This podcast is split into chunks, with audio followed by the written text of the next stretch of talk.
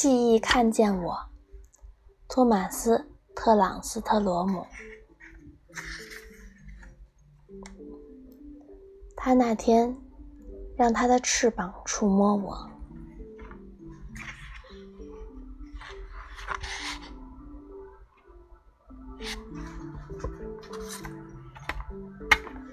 我对我所捕捉的昆虫当然没有任何审美的观点，我从事的是科学。可是我无意识地吸收了很多美学的经验。我移动在巨大的谜语之中，我得知土壤是活的，得知有一个容纳无穷的爬行与飞行的生物世界，而那些生物有他们自己很丰富的生活，一点都不需要关注我们。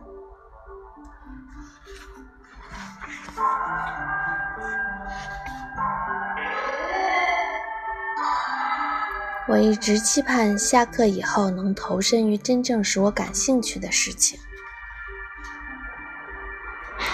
非洲海底世界中世纪等等。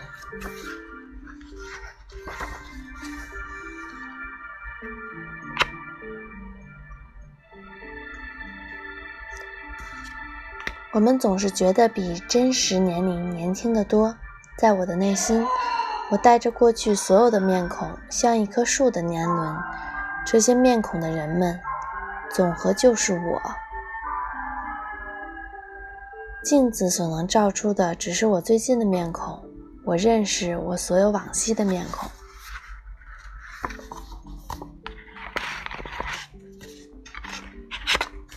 另外一本《巨大的谜语》。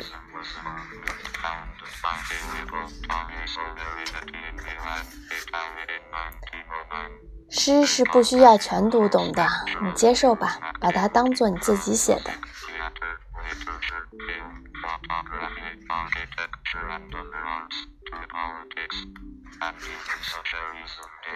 悲伤的凤尾船第二，两个老头，岳父和女婿，李斯特和瓦格纳，与那焦躁不安的妇女住在大运河。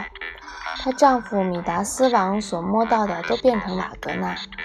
海洋绿色的寒冷从宫殿的地板穿出来。瓦格纳致命的病了，他像傀儡小丑般去的侧面，比以前累得多。他脸一张白的旗子。凤尾船很重的装载是三条生命，两条来去的，一条单程的。宫殿里的一个窗户打开了，突然的冷风叫你做个怪象。窗户外的水上出现两个独桨土匪划的垃圾凤尾船。李斯特写下了几个和弦，重的该寄到帕多瓦矿物学研究所去分析，去做分析。陨石重的不能停，只能沉了又沉，穿过未来，一直到棕色衬衫人的年代。凤尾船很重的装货是未来的蹲下来的石头，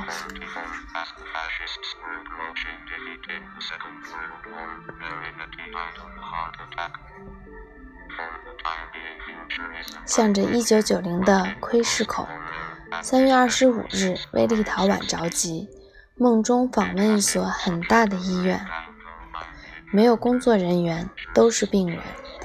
同一梦中，一个刚生下来的女孩子用完整的句子讲话。在时髦女婿的旁边，李斯特是个褴褛的贵族。那是一种化妆。尝试而放弃不同面具的深渊，就给他选了这化妆。愿意不露自己的脸孔而进入人类的深渊。李斯特神父提惯了他的箱子，穿过雪泥和阳光。他终于要死的时候，谁都不到车站去迎接他。一阵非常有天才而具有白兰地味的温暖的清风，在差事中把他带走了。他总有差事，一年两千封信，允许回家以前必得把拼错了的字写一百次的学生。装很重的生命的凤尾船是朴素的，是黑的。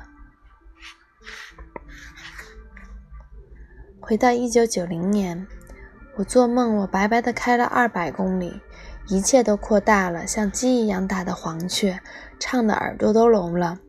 我梦中把钢琴键画在厨房的桌子上，我无声的弹，邻居们进来听。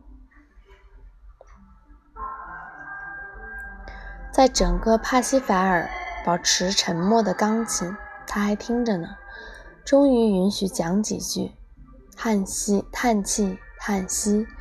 李斯特今天晚上弹的时候，他一直压下海水的踏板，让海洋绿色的力量穿过地板，而与大楼所有的十方工程融合。晚安，美丽的海洋。装很重的生命的凤尾船是朴素的，是黑的。